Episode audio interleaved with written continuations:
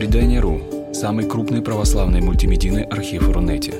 Лекции, выступления, фильмы, аудиокниги и книги для чтения на электронных устройствах в свободном доступе для всех. Заходите. Предание.ру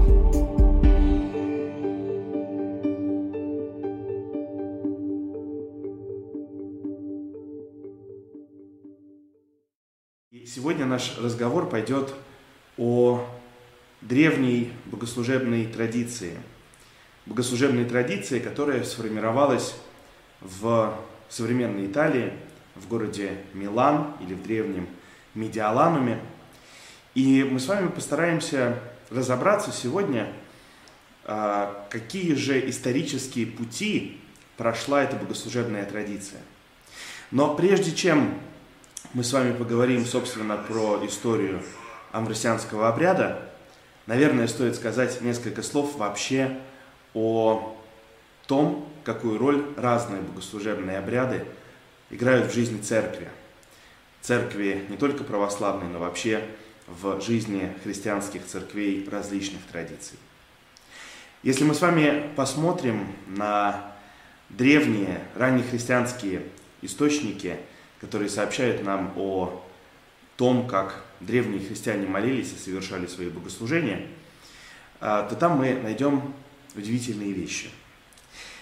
Одновременно в этих текстах мы находим основания для того, чтобы в богослужении, которое совершается в разных христианских церквах, присутствовало одновременно единство и многообразие. И вот это единство и многообразие – сочетание подчас несочетаемых вещей – составляет очень интересную особенность богослужебной жизни христианской церкви. В Дедахе, тексте, который описывает христианское, в том числе христианское богослужение 2-3 века, мы находим первые зачатки структуры того, как христиане совершали литургию, как они молились. И если попытаться задать себе вопрос, а как же именно, ответить точнее на вопрос, а как именно соотносится вот та самая свобода и некая структурность в жизни христианской церкви, то, наверное, на него можно ответить следующим образом. Сердцевина богослужения, сердцевина Евхаристии, сердцевина богослужебной жизни церкви – это божественная литургия, Евхаристия. И она неизмеримо по своей глубине, по своему значению, а, как собрание людей на вечере любви. Но при всей важности, собственно, Евхаристия, собственно, воспоминание о том, как Христос совершил вечерю со своими учениками, занимает очень небольшое время. От четверти часа, может быть, до получаса. И вокруг этой сердцевины, которая поистине отражает фундамент любого богослужебного а, обряда, строится дополнительный антураж, который и составляет э, отличительную черту богослужебной традиции той или иной э, церкви. И получается, что любая богослужебная традиция любой поместной церкви, будь то православной или католической, или древних восточных церквей, строится на самом деле из двух основных составляющих, из двух основных частей. Первое – это Евхаристия, собственно, литургия, где мы совершаем благодарение Богу и причащение тела и крови Христовых, а с другой стороны это богослужение времени или богослужение, которое привязано к определенному времени, к определенному празднику и к определенному событию.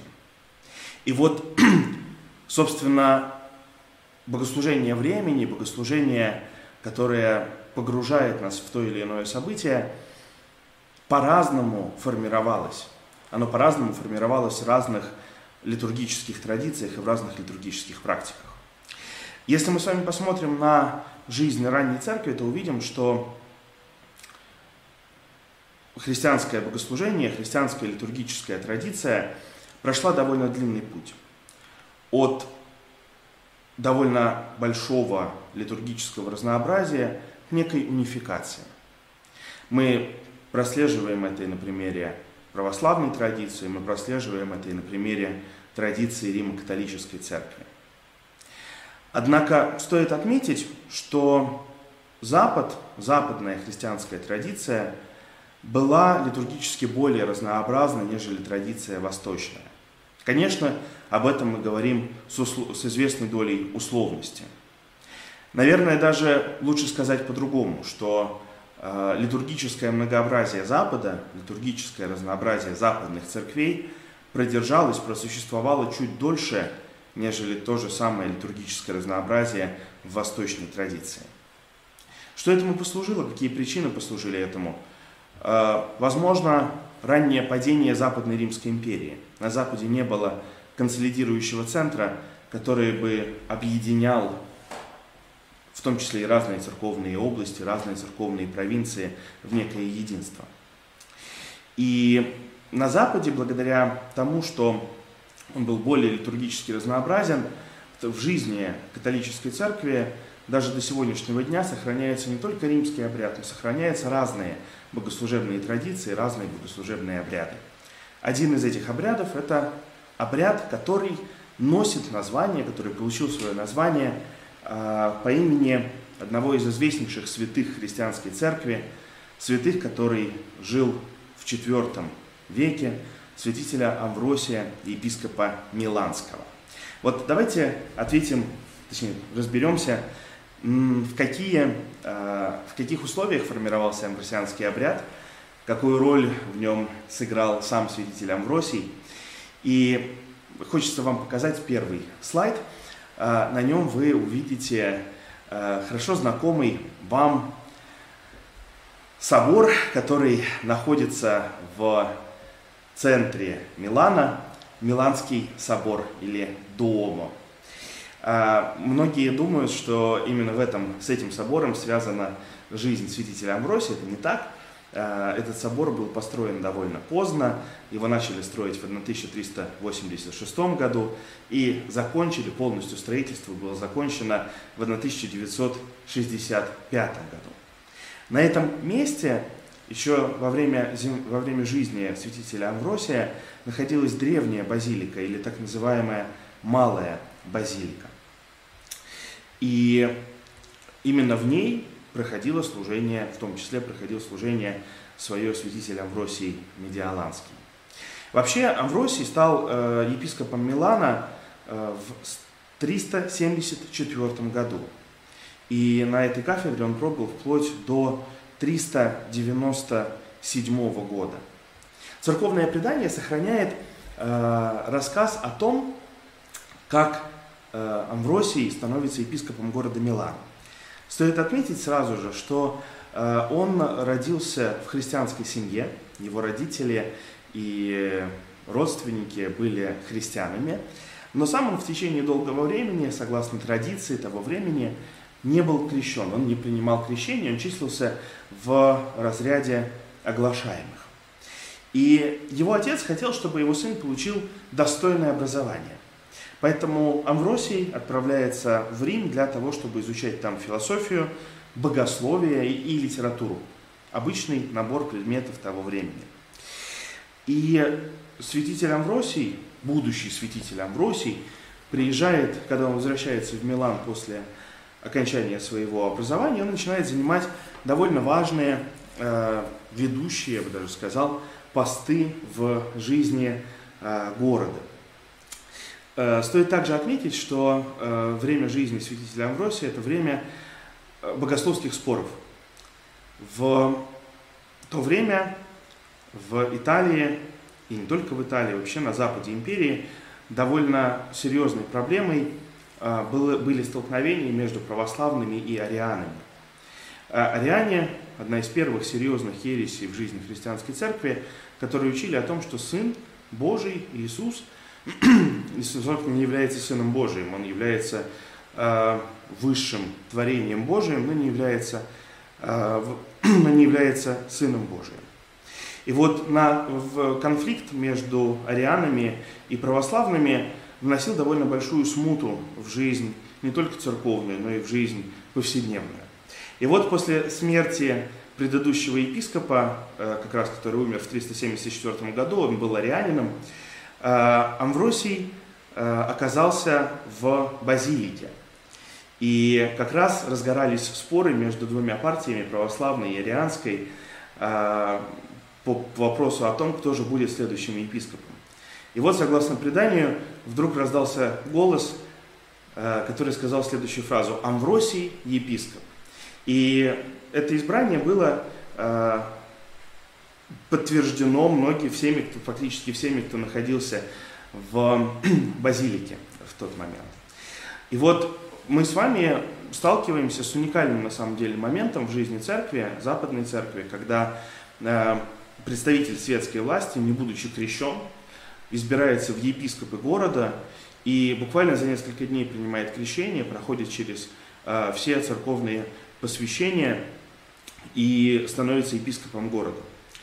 Э, до нашего времени э, сохранилась э, мозаика, которую вы сейчас тоже сможете увидеть, мозаика, на которой изображен святитель Амвросий. По всей видимости, она была создана в, во время земной жизни святителя или немного позже, чуть, может быть, в первые годы после, после его смерти. Здесь вы видите изображение святителя Амбросия, как его, то изображение, которое мы с вами можем увидеть в базилике святителя Амбросия, которую мы сейчас с вами тоже увидим на слайде.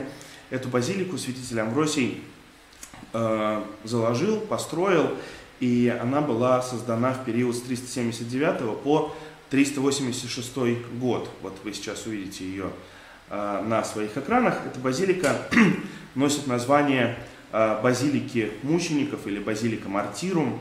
Построена она в романском стиле. И эта базилика в течение долгого времени была центром богослужебной жизни Миланской церкви. Вообще Милан это удивительный город, потому что Милан, во-первых, он находился на и находится на пересечении торговых путей. Даже до сегодняшнего дня Милан играет очень важную роль в жизни Италии, Итальянской республики. Милан в течение а, довольно долгого времени играл ведущую роль в жизни западной а, части Римской империи. Здесь же в Милане был подписан знаменитый Миланский эдикт 313 года. И вот в Милане, который на самом деле был городом мультикультурным, который был мегаполисом, в Милане начинает складываться своя особенная богослужебная традиция. Э, очень часто богослужебная, богослужебная традиция Миланской церкви называется по жизни святителя Амвросия, точнее по имени святителя Амвросия. Но понятно, что Амвросий не был создателем этой богослужебной традиции в привычном для нас понимании, в привычном для нас смысле этого слова. Когда святитель Амвросий был избран на Миланскую кафедру, в Милане уже существовала определенная богослужебная традиция. А, и, кстати, вот сейчас на слайде вы увидите мощи святителя Амвросия – Э, которые находятся в базилике, в этой мученической базилике, которые хранятся там в течение довольно долгого времени и являются большой святыней Миланской церкви.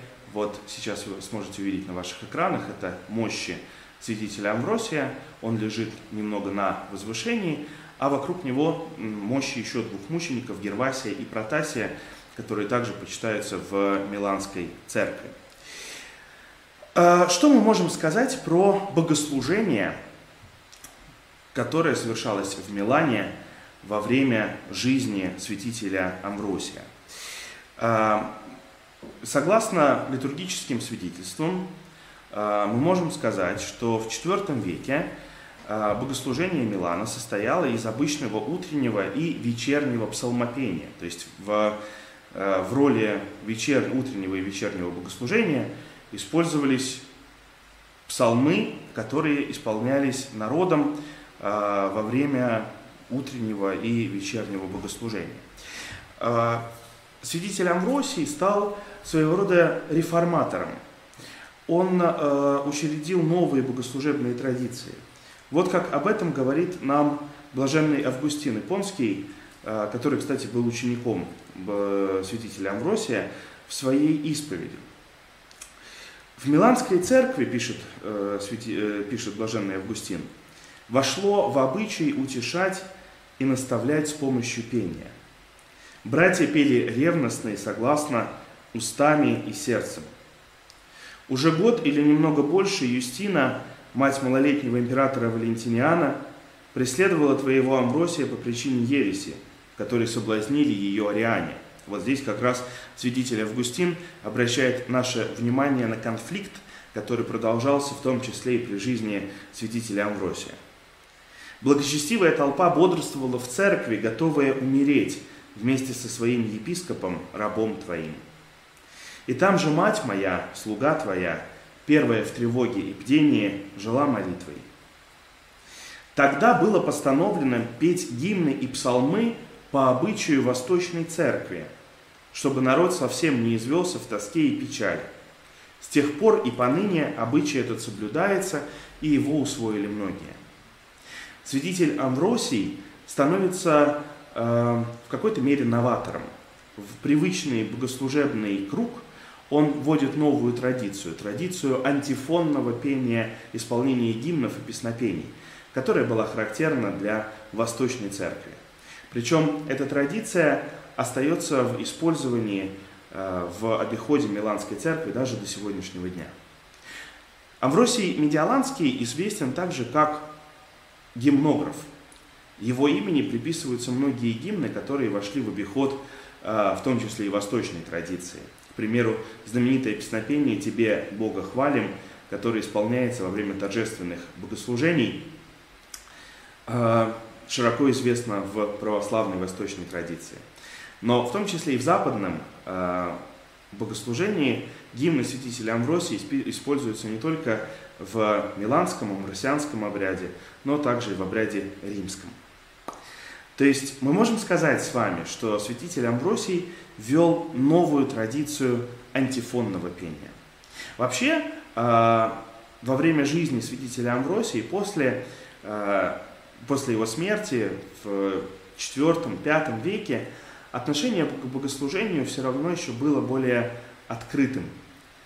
Богослужение Миланской церкви было открыто разным влиянием, которые в нее, разным влиянием, влиянием тех людей, которые оказывались в Милане. И мы с вами увидим сегодня, что э, эта память об этом культурном смешении, об этом взаимном культурном обогащении между различными богослужебными традициями осталась в жизни Миланской церкви даже до сегодняшнего дня.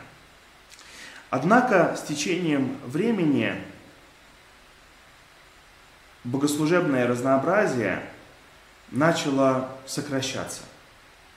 На Западе этот процесс происходил чуть медленнее, чем на Востоке, но э, стоит отметить, что процесс богослужебной унификации связывается в том числе с именем императора Карла Великого. Император Карл Великий решил продолжить дело своего отца Пипина Короткого.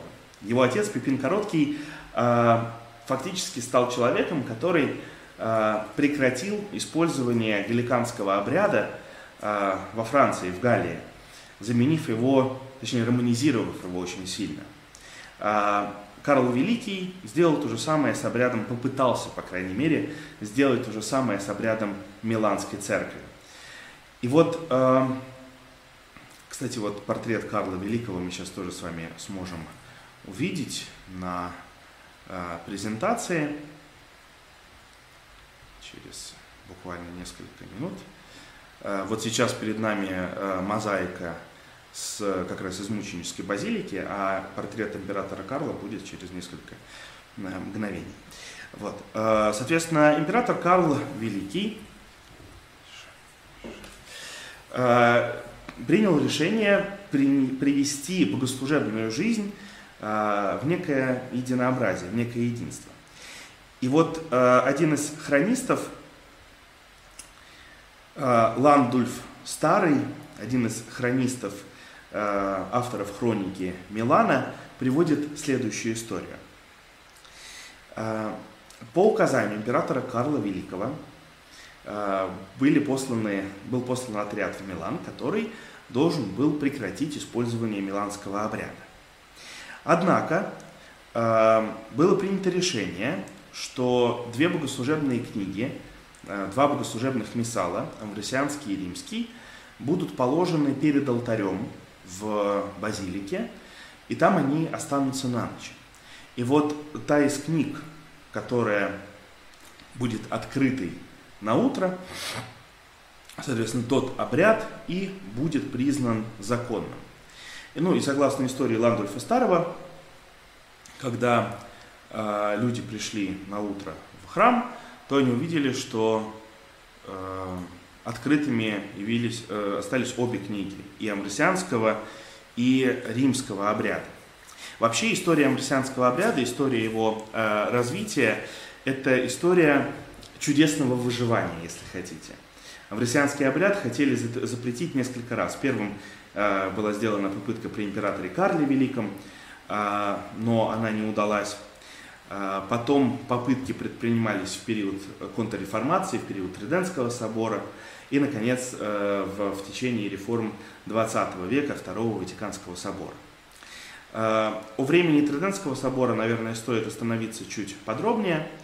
Э, дело все в том, что одним из, э, одним из последствий реформации, которая разразилась в Европе в 1517 году, стала так называемая контрреформация, то есть попытка католической церкви ответить на вызовы движения, движения протестантизма.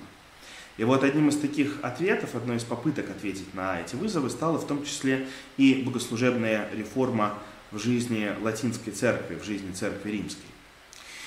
В 1570 году Папа Пий V принимает решение о том, что все богослужебные традиции, все богослужебные обряды, кроме римского, должны были быть запрещены к использованию. Однако допустилось, допускалось исключение. Для обрядов, срок существования которых превышал 200 лет. Собственно, в результате этого амбросианский обряд был узаконен и защищен от попыток запрета или отмены. Одним из самых видных деятелей контрреформации стал миланский архиепископ и кардинал Карло Баромео. Кстати, его портрет мы тоже сейчас с вами сможем увидеть на э, с вами сможем, сможем увидеть его на слайде, архиепископ Карло Баромео, один из известнейших знаменитых деятелей контрреформации, который много сделал для сохранения римского, э, амбросианского, миланского обряда. Э, под его руководством были изданы официальные богослужебные книги. Это бревиарий, э, ритуал и миссал. И именно во многом благодаря деятельности Карла Баромео авносианский обряд сохранился, пусть и в несколько латинизированной форме. А, реформы 20 века, которые проходили в католической церкви, затронули в том числе и церковь Миланскую. А, на Втором Ватиканском соборе было принято решение о а, реформации римского обряда – и Миланский обряд было принято также э, было принято решение реформировать э, в том числе и Миланский обряд. Кстати, одним из идейных вдохновителей Второго Ватиканского собора был э, папа Павел VI, который до этого занимал пост архиепископа Миланского, поэтому он был знаком с традицией, с богослужебной традицией Миланской церкви. Эм, в результате соборных деяний, в результате работы Второго Ватиканского собора было принято э, решение о реформировании миланского обряда на тех же принципах, что и обряда римского, то есть соблюдением его молитвенного богатства, текстов молитв и основных формуляров мессы. Уже в 1974 году издается новый амбросианский календарь, а в 1976 году э, издается Амвросианский миссал. Что мы с вами можем сказать, собственно, про э, богослужебные особенности миланской традиции, богослужебные особенности миланской церкви?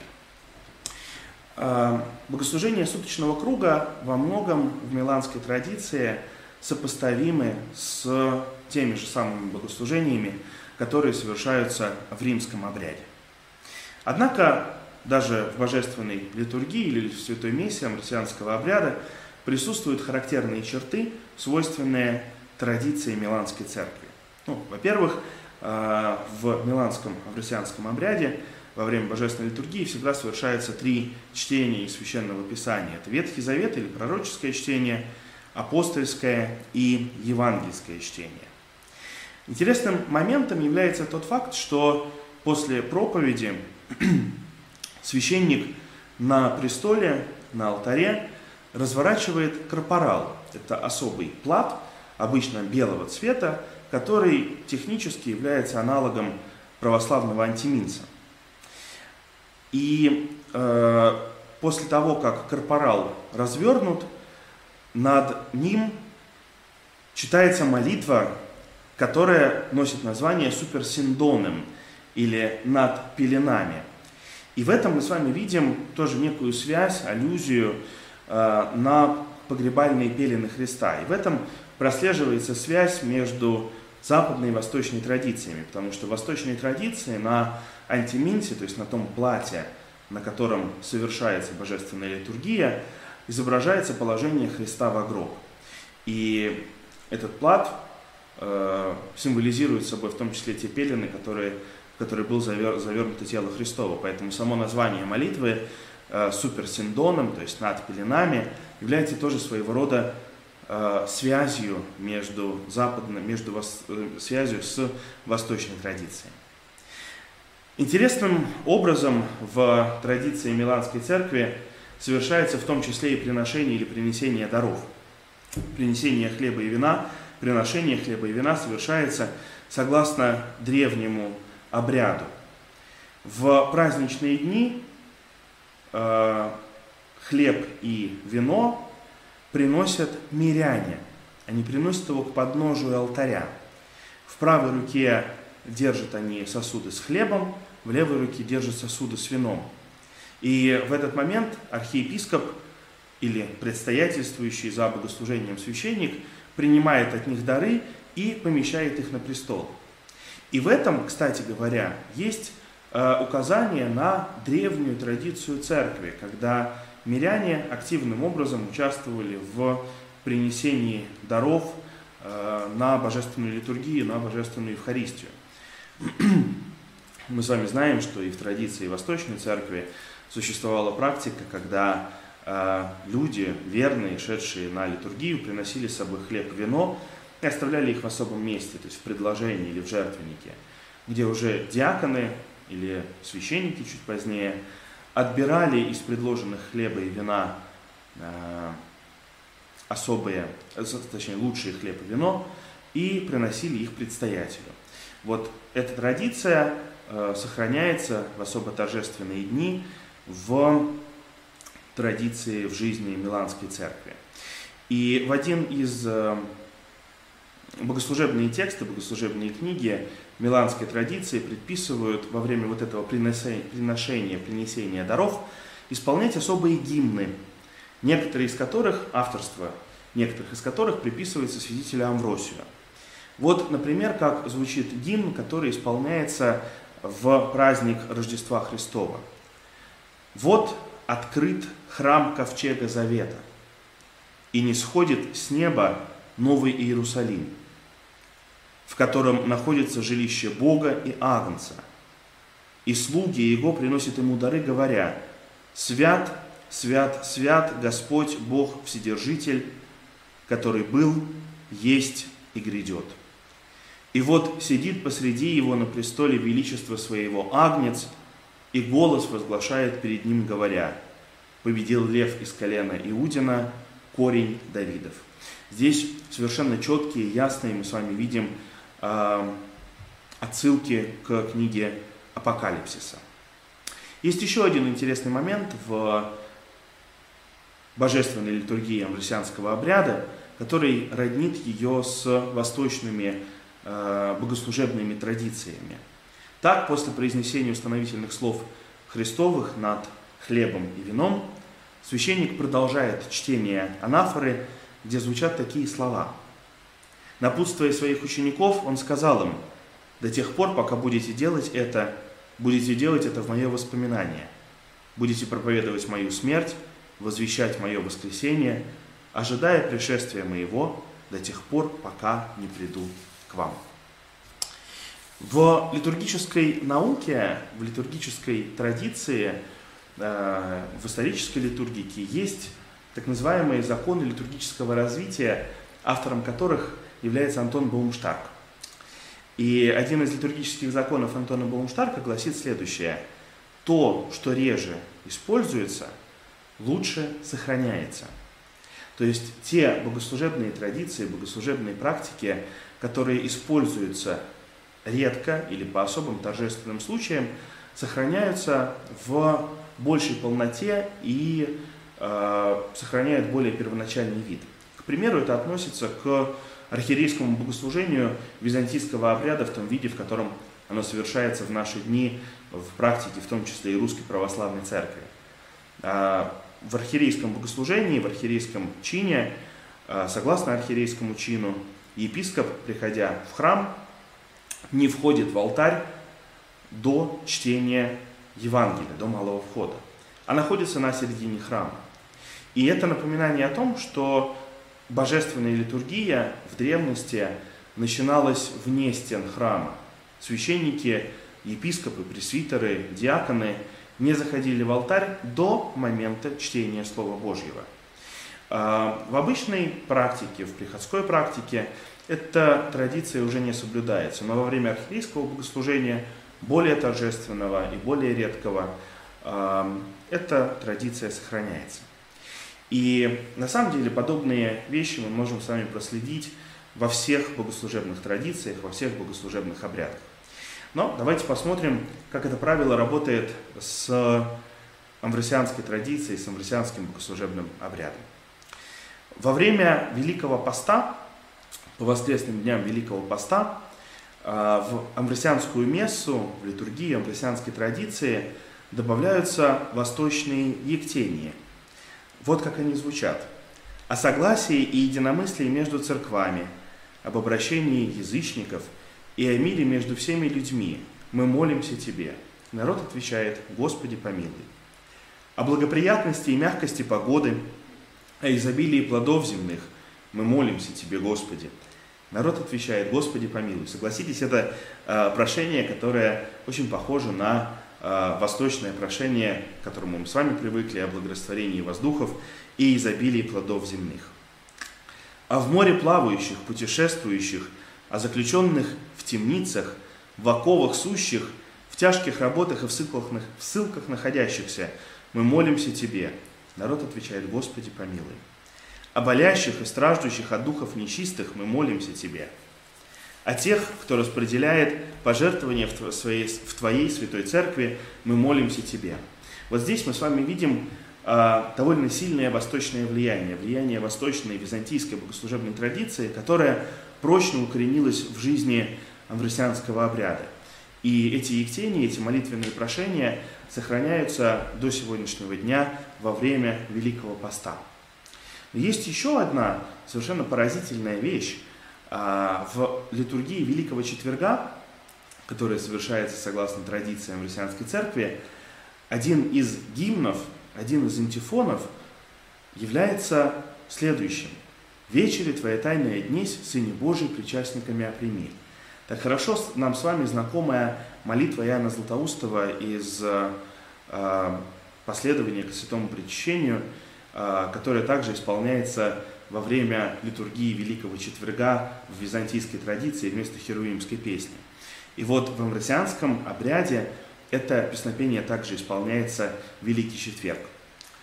А, в пятнице Великого Поста а, в амвросианской традиции не совершается божественная литургия, а, что тоже роднит амвросианскую богослужебную традицию с византийскими богослужебными, с восточными богослужебными а, практиками. А, кстати, мы можем с вами еще посмотреть на слайде, а, как а, на ту территорию, на которой сейчас распространен амбросианский обряд. Сейчас мы включим слайд. Секундочку.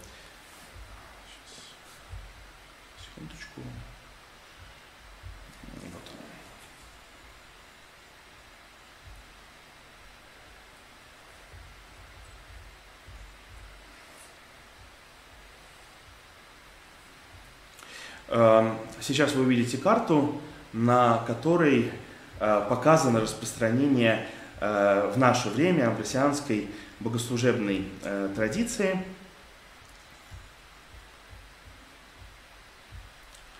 Вот светло-коричневым выделена как раз та часть архиепархии Милана, на территории которой амбросианский обряд является доминирующим, является главным в употреблении. Кроме того, э, в, на территории нескольких приходов Швейцарии также используется амбросианский обряд.